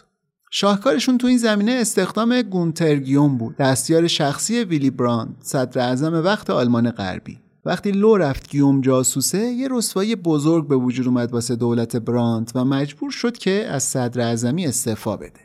آخرای دهه 80 کاملا مشخص بود نئونازیا تبدیل شدن به یه جریان قدرتمند تو فضای سیاسی آلمان غربی و زونتگی که تونسته بود خودشو به رأس مهمترین تشکیلات این جنبش برسونه الان دارایی ارزشمندی بود واسه سازمانهای اطلاعاتی شرقی. اوایل 1989 نئونازیا رو موج بیگانه حراسی که تو لانگن به وجود اومده بود سوار شدن و راحت تونستن امضاهایی که واسه ثبت حزب خودشون و شرکت دادنش تو انتخابات محلی لازم داشتن رو جمع کنن. زونتگ هم کاندیدای اصلی حزبشون بود. موفقیت تو این انتخابات معنیش این بود اولین قدم رو برای تبدیل لانگن به یه شهر اوسلند فقای یا شهر بدون خارجی ها محکم برداشتن. ولی مقامات آلمان غربی نذاشتن این رویا تعبیر بشه. حزب جدید و غیرقانونی اعلام کردن و اجازه ندادن تو انتخابات شرکت کنه. بعد ریختن تو خونه یکی از رهبرای قدیمی حزب و از عکسای قاب شده هیتلر که زده بود رو در و دیوار خونش فیلم گرفتن و تو تلویزیون پخش کردن. چند ماه بعد این ماجراها تو نوامبر 1989 دیوار برلین ریخت و دوتا آلمان یکی شدن. تو فضایی که بیشتر مردم دنیا جشن گرفته بودن و شهروندای آلمان شرقی با سوپرمارکت ها و مراکز خرید جدیدی که سرمایهداری غربی براشون آورده بود حال می‌کردن آدمای کونن تو لانگن یعنی دار دسته نئونازیا یه فرصت طلایی دیدن تو این ماجراها. چی می‌شد اگه می‌تونستن یه انقلاب راست افراطی تو آلمان شرقی راه بندازن؟ خیلی از مردم آلمان شرقی یک مرتبه شده بودن عین یه زمین بایر بی هدف شده بودن. فکر کنین چهل سال یه ایدولوژی بهشون حکومت می‌کرد که ادعاش این بود بهترین مدل حکمرانی رو براشون آورده. حالا معلوم شده بود تفکری که یه عمر به زور تو سرشون کرده بودن باطل و اشتباه بوده. خب طبیعی بود یه بخشی از اینا سر بشن و زندگیشون بی آرمان بشه. حالا سوسیالیسم ملی با تفکرات نئونازیستیش می‌تونست از این خلا استفاده کنه و بگه دیدین من از همون 40 50 سال پیش با کمونیسم و چپگرایی میجنگیدم؟ دیدین من درست می‌گفتم؟ پس الانم باید بهم اعتماد کنین چون همونطوری که تا الان می‌دونستم از الان به بعدم می‌دونم واسه آینده چیکار باید کرد. در واقع نئونازیا واسه این کار از قبل زمین چینی کرده بودن. بعد اینکه فعالیت حزب اصلیشون ممنوع شد کلی گروه های تازه به وجود اومده بودن که جای حزب از دست رفته رو بگیرن. اسم یکی از این گروه ها دویچه آلترناتیو بود که می‌تونست زمینه رو واسه ظهور یه قیام سیاسی تو شرق آماده کنه. تو رودمپ یا نقش راه یا رهنگاشت انقلاب که مایکل کنن تهیهش کرده و توی آلمانی مشهور به آربایتس پلان اوست و ما بهش رهنگار شرق میگیم تو ادامه این اپیزود اینجوری اومده. برنامه حزبی برای Deutsche Alternative در آلمان میانه به شکلی تدوین خواهد شد که امکان ثبت قانونی آن را فراهم آورد. مرحله دوم این بود که حامی جدید جذب کنند. هر دو شنبه نزدیک نیم میلیون تظاهر کننده تو لایپزیگ که دومین شهر بزرگ آلمان شرقی بود دور میدون کلیسا جمع می شدن و به رژیم کمونیست اعتراض می کردن. وقتی این شکل تجمعات مسالمت آمیز به بقیه شهرهای آلمان شرقی هم که شرایط درب و داغونی هم داشتن گسترش پیدا کرد نئونازیا سعی کردن شرکت کننده ها رو تحریک کنن و هلشون بدن سمت افراطیگری. تندروها رو میفرستادن وسط جمعیت و اونا هم فضا رو متشنج می‌کردن. یکی از رهبرای نئونازی به اسم جرالد هس نگران یه سری خرابکاری و دخالتهایی بود که می‌تونست نقشه رو خراب کنه. حس شک کرده بود یه نفر تو جنبش هست و احتمالا هم جزو رده بالا هاست که داره اطلاعات رهنگاشت شرق رو به حکومت لو میده. حس اول فکر می‌کرد یه فیلمسازی به اسم مایکل اشمیت که جدیدن به کنن نزدیک شده بود داره خبرچینی می‌کنه. حس و اشمیت البته خیلی با هم رفیق بودن. حتی میذاشتن اشمیت بره نمایش خصوصی فیلم های تبلیغاتی نازیا که تو خونه کنن برگزار می‌شد شرکت کنه. ولی حس هر روز پارانویدتر می‌شد. تابستون 1990 حس اشمید رو دعوت کرد برن با هم آبجو بخورن و چشم تو چشم راجع به این قضیه حرف بزنن. حس بهش گفت می‌دونی که من ازت خوشم میاد ولی دیگه بهت اعتماد ندارم. فکر می‌کنم با ما نیستی طرف دشمنامونو گرفتی. اشمیت ولی با صد جور قسم و آیه مطمئنش کرد که خیانتکار نیست. و این یعنی شک حس روی یه نفر دیگه ای میافتاد. میشه حد زد که اون نفر دیگه راینر زونتگ خودمون باشه. چون جدیدترین کسی بود که وارد حلقه مدیریتی رد بالای نئونازیای غرب شده بود. ولی حس هیچ وقت این شانس رو پیدا نکرد که با زونتگم اون جلسه وان تو وانو برگزار کنه باش روبرو بشه چشم تو چشم. چون پنج روز بعد اون ملاقاتش با اشمیت جسدش رو تو اتاق خواب خونش پیدا کردن. قفسه سینهش با گلوله شاتگان ترکیده بود. کنن توی نامه که آگوست 1990 به زونتگ نوشت گفت اینجا تو لانگن خیلیا فکر می‌کنن که تو به جرالد شلیک کردی. منظورش همین آقای حسه. شرایط خیلی عجیبه. بعضیا میگن خودکشی بوده بعضیا میگن قتله. مرگ حس یه قدری باعث سوء شد نسبت به زونتگ ولی هنوز فایده ای که این آدم براشون داشت بیشتر از ضررش بود. چند روز بعد زونتک برگشت درزدن. چون شناختی که از کوچه پس کوچه ها و می‌خونه ها و محله های کثیف شهر داشت تبدیلش کرده بود به بهترین گزینه واسه اجرای رهنگاشت شرق همون برنامه عملیاتی نونازیا شایعه هایی هم بود که می‌گفتن زونتک شاتگانی که حسو باهاش کشته و 6000 مارکی که ازش دزدیده بود و هم با خودش برده اونجا. هدف زونتک تو درزدن این بود که یه شبکه ای از احزاب مرتبط با کنن رو توی جمهوری آلمان شرقی سابق را بندازه. ولی قبلش باید با مدیرای اصلیش ارتباط می گرفت و در واقع این اولین کاری بود که بعد برگشتن به خونه انجام داد. وقتی رسید به مرز باواریا و تورینجیا بین آلمان غربی و شرقی سابق به مامورا گفت می‌خواد جورج اشنایدر رو ببینه و با هیچ کس دیگه ای هم حرف نمی‌زنه.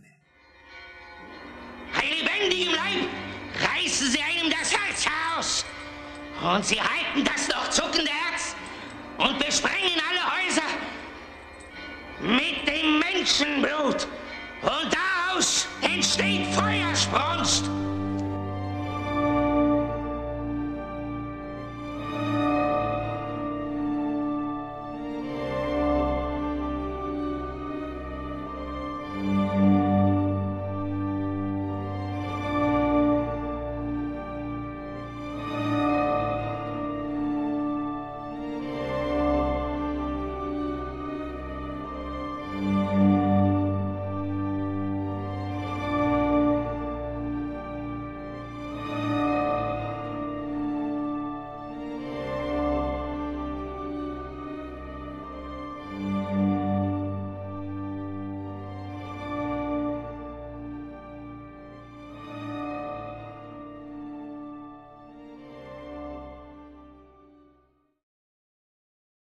پوتین تا اون موقع از درزدن رفته بود.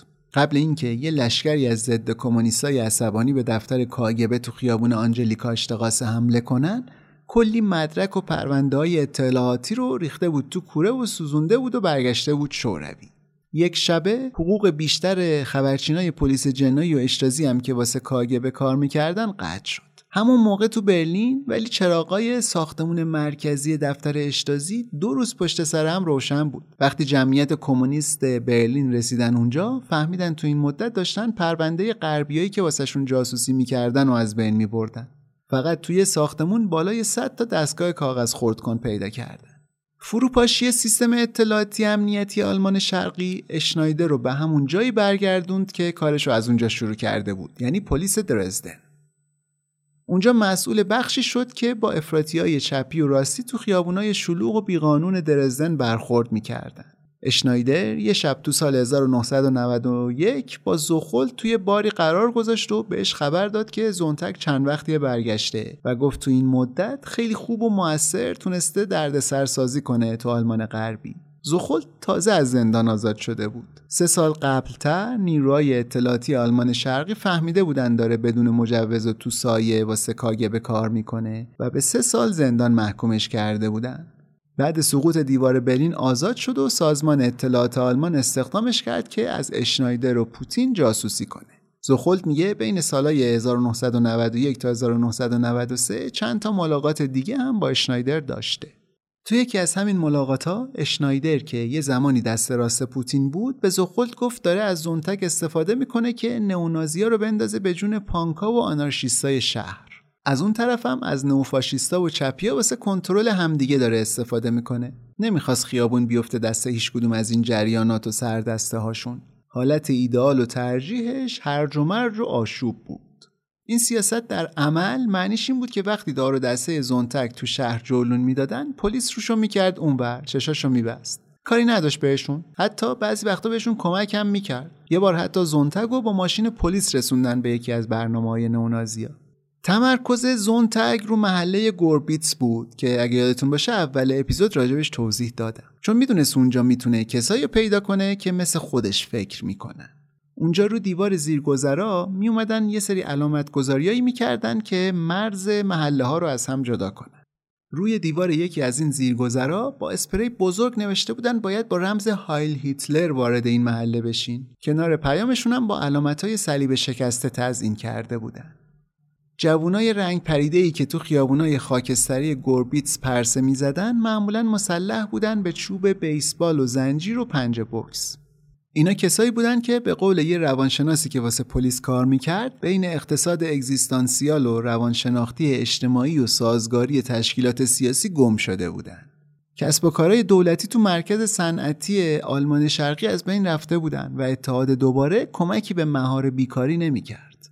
وقتی سایه پدرانه حکومت از سر شرقیا برداشته شد جوانای سرخورده از هزار توهای خاکستری گوربیتس کشیده شدن سمت نقطه کانونی خشونت پراکنیش که یه می‌خونه ای بود به اسم گرونر هاینریش. سال 1990 زونتک که الان 35 سالش بود اینجا واسه خودش یه پایگاهی را انداخته بود. کنن برگشتن زونتک به درزدن و نقطه عطف برنامه عملیاتی نونازیا یا همون رهنگاشت شرق می‌دونست. ولی برنامه زونتک چیز دیگه ای بود. 35 هزار نفر سکنه گوربیتس که توی یه کشور تک حزبی به دنیا اومده بودن الان با خوشحالی کارتای عضویت حزبیشون رو داشتن پاره می‌کردن و دیگه نمی‌خواستن عضو هیچ حزبی باشن. حتی اگه اون حزب اسمش دویچه آلترناتیو بود و دشمن خونی کمونیستا. چیزی که اینا می‌خواستن راه نجاتی بود از سرخوردگیایی که داشتن. زونتگ روزای جمعه جوونا رو دعوت می‌کرد بیان به یه مراسمی به اسم بعد از ظهرهای رفقا که توی گرونر هاینریش برگزار می‌شد همون می‌خونه. بعد دسته بندیشون می‌کرد تو گروه های کوچیکتر که خلافکارای خورده پا و خارجی ها رو بازجویی کنن. یه بار زونتگ به یه مددکار اجتماعی محلی گفته بود من با خارجی ها هیچ مشکلی ندارم فقط نمی‌خوام اینجا باشن. با بیشتر شدن آدمای زونتگ خشونت هم زیادتر شد بعد عید پاک سال 1991 یه دار دسته از جوانای نئونازی یه کارگر مهاجر موزامبیکی رو از تراموای در حال حرکت پرت کردن بیرون و کشتنش این شکل خشونت ها اون موقع زیاد اتفاق می افتاد. تقریبا هفت هزار نفر از شهروندای صلح طلب درزدن تو مراسمی که واسه اون مهاجر موزامبیکی گرفته بودن مراسم یاد بودی که واسهش گرفته بودن شرکت کردن. ولی نگرانی این آدما کافی نبود که جلوی فعالیت های نئونازی رو بگیره و خشونتشون رو کنترل کنه. توی زمان کوتاه یارگیری و شیطنت های زونتگ انقدر زیاد شد که درزدن رو به مرکز جدید نئونازی تو آلمان تبدیل کرد.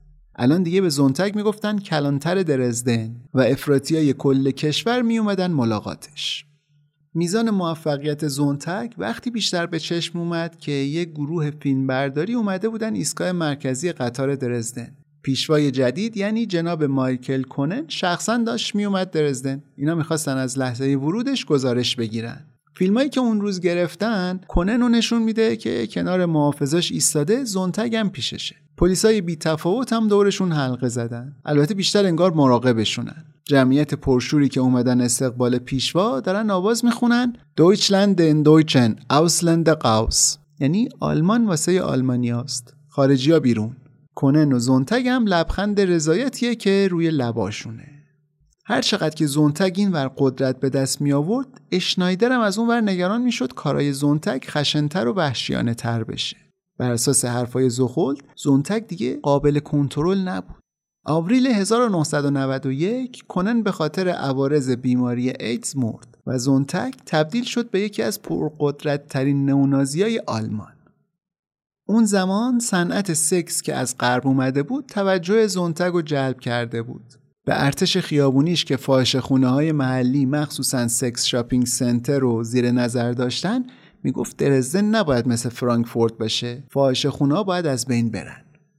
ولی واقعیت قضیه خیلی متفاوت تر از لفاظیا و زبون بازیایی بود که پشتش قایم شده بودن. مثلا وقتی دار و دستش به سیگار فروشای ویتنامی حمله می‌کردن اموال اینا رو ازشون می‌گرفتن که خودشون بفروشن. یا می‌گفتن دلیلی که زونتک به فاحشه خونه ها حمله می‌کرد این بود که حق حسابش رو نداده بودن.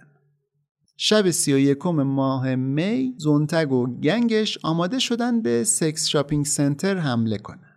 وقتی نیکولاس سیمئونیدس همون قواد یونانی که اول اپیزود گفتم یکی از صاحبای اونجا بود shotgun شو در آورد زونتگ عقب نکشید. بعضی از آدما بعدا گفتن با خودش چاقو داشته. حالا مهمم نیست. چه مسلح چه غیر مسلح همینطور می‌رفت جلو. دستاشو گرفته بود بالا و صاحب فاحشه خونه رو تحریک می‌کرد بهش شلیک کنه. نیکولاس اسلحه‌ش رو گرفته بود سمت زونتگ و عقب عقب راه می‌رفت. اونقدر عقبی رفت که پشتش خورد به ماشینش. بدون اینکه برگرده و چشم از زونتگ برداره در ماشین رو باز کرد و خودش رو خم کرد که بشینه رو صندلی کنار راننده. زونتگ همچنان تحریکش می‌کرد. یالا شلیک کن! تخمشو نداری شلیک کنی! یالا! نیکولاس که دیگه الان نشسته بود تو ماشین وقتی اومد در رو ببنده زونتگ دوید که بیاد در ماشین رو بگیره. نظاره ببنده. یک آن هر دوتاشون تو موقعیت خودشون موندن فریز شدن. رونی ماتس شریک نیکولاس از سمت صندلی راننده اومد تو ماشین و اسپری فلفلش رو در آورد و زد تو چشمای زونتگ یه ابر دودی درست شد دم ماشین که هیچ کی هیچ نمی‌دید. یک مرتبه انگار یکی فلش دوربین رو زده باشه یه نور زردی از تو این دودا زد بیرون و صدای شلیک کل خیابون رو کر کرد. متس پاشو گذاشت رو گاز و کسی نفهمید کی مرسدسشون تو افق محو شده. زونتگ افتاده بود رو زمین وسط استخر خونی که آروم داشت دورش بزرگتر و بزرگتر می‌شد. نصف صورتش ترکیده بود.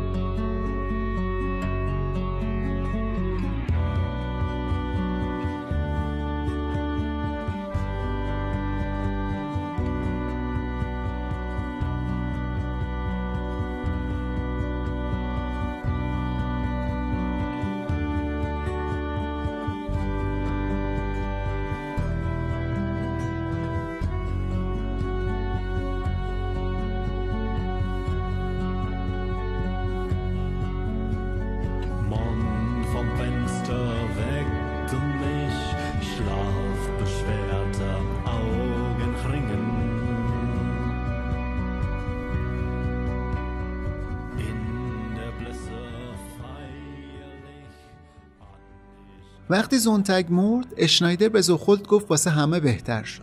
ولی در واقع شاید بدتر از زنده زونتگ مردش بود. خیلی زود تبدیل شد به شهید جنبش نونازیسم و طرفداراش هرسشون رو سر درزدن خالی می‌کردن.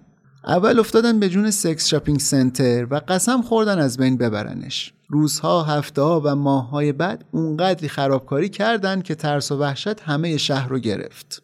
کل پوستی ها مغازه ها رو قارت می‌کردن و هر کسی رو که فکر می‌کردن خارجی کتک می‌زدن. پلیس هم یا دیر میومد صحنه جرم یا اصلا نمیومد یکی از مهاجرایی که تو درزدن اون موقع درگیر این ماجراها بوده میگه خارجیایی که رنگ پوستشون فرق می‌کرد از ساعت 6 عصر به اونور اصلا جرئت نمی‌کردن از خونه برن بیرون.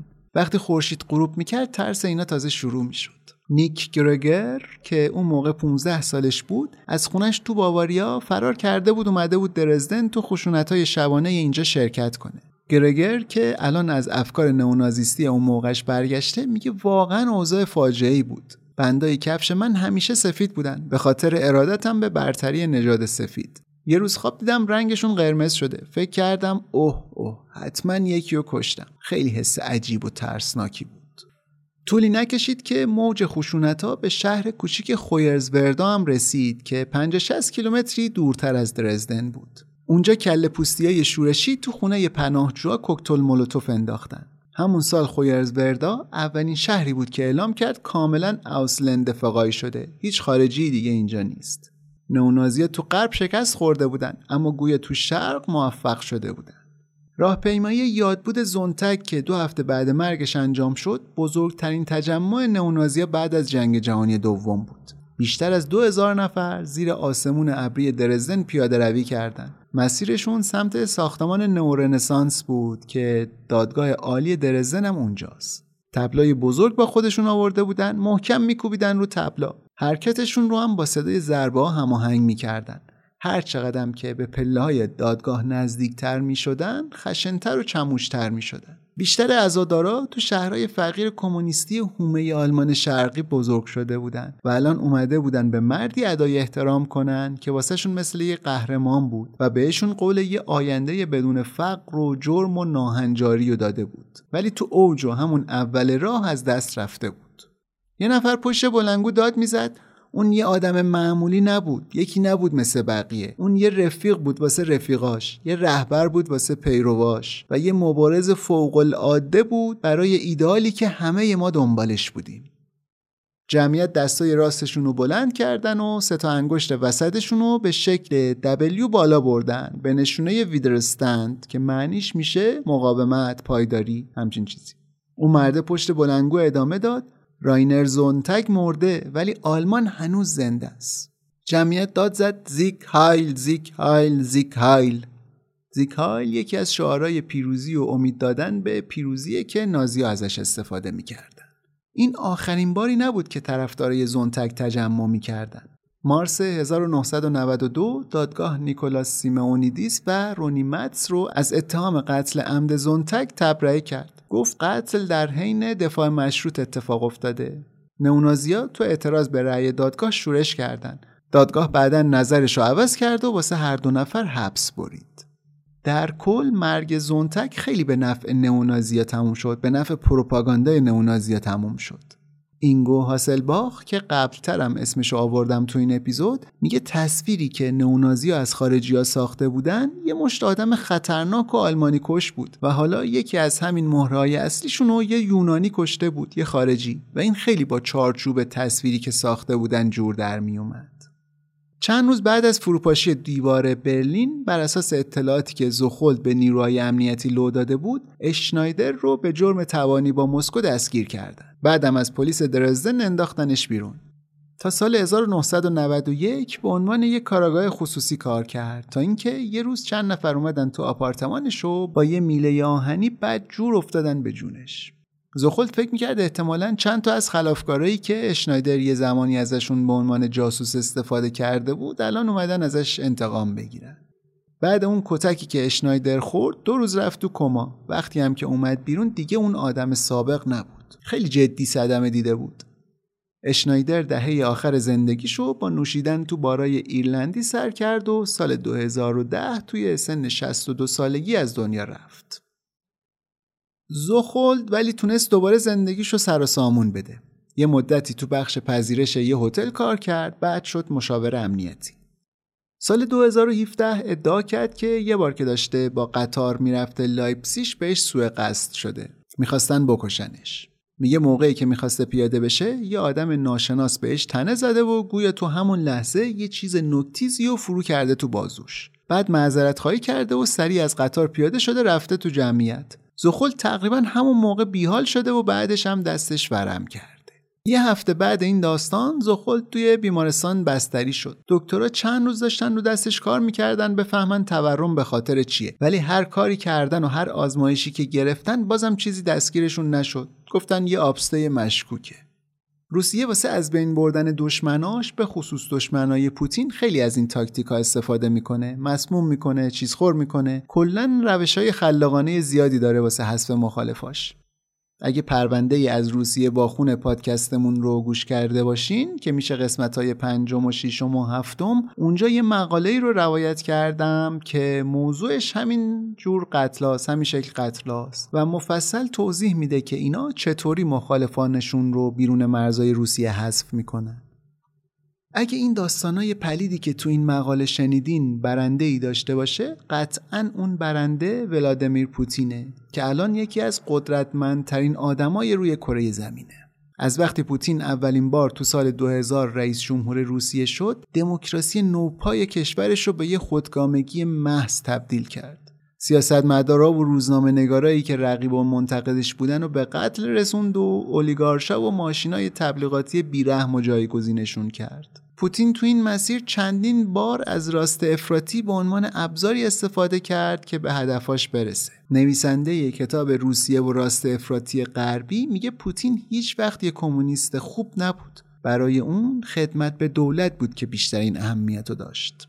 پوتین جناح راست افراطی رو داخل روسیه هم تقویت کرده. مثلا زیاد دیده شده با گنگ نایت وولفز که یه گروه دوچرخه سواری فوق محافظه کارن دمخوره و هر از گاهی باشون میره رکاب می‌زنه.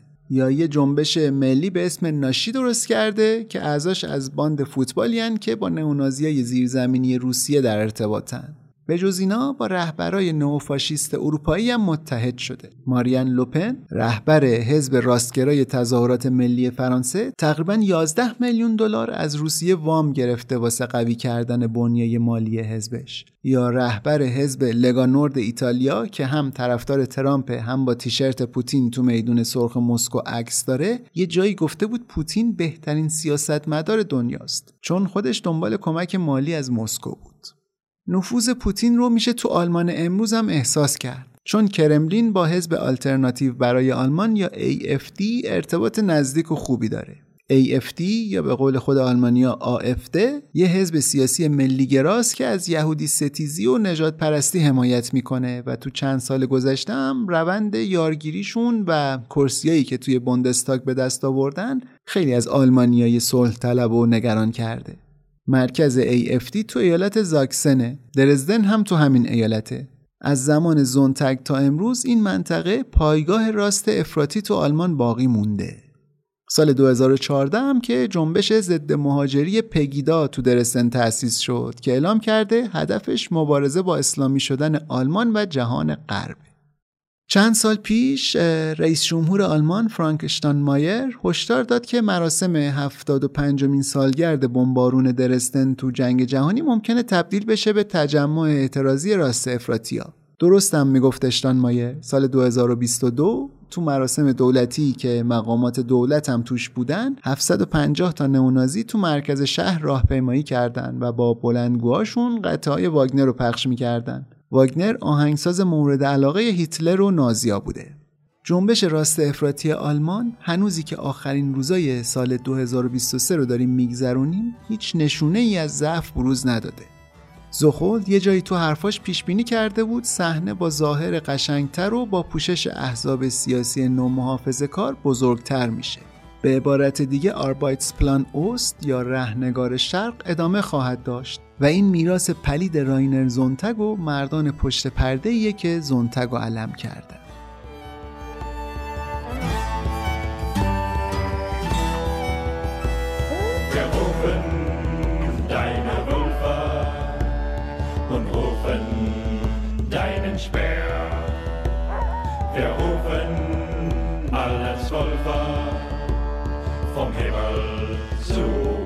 کردن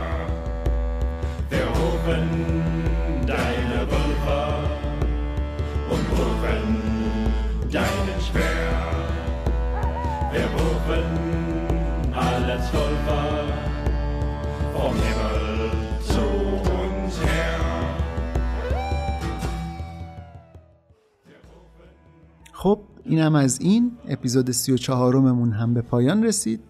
مرسی که این اپیزود رو گوش کردین. مرسی که پادکست میم رو به بقیه معرفی می‌کنین. مرسی که توی هامی باش از ما حمایت می‌کنین. این چیزا خیلی خیلی برای من ارزش دارن. امیدوارم که منم بتونم همینطوری براتون اپیزودهای بهتر و بهتر از قبل بسازم. همین دیگه. مراقب خودتون باشین. از راست افراطی دوری کنین. تا اپیزود بعد. بدرود.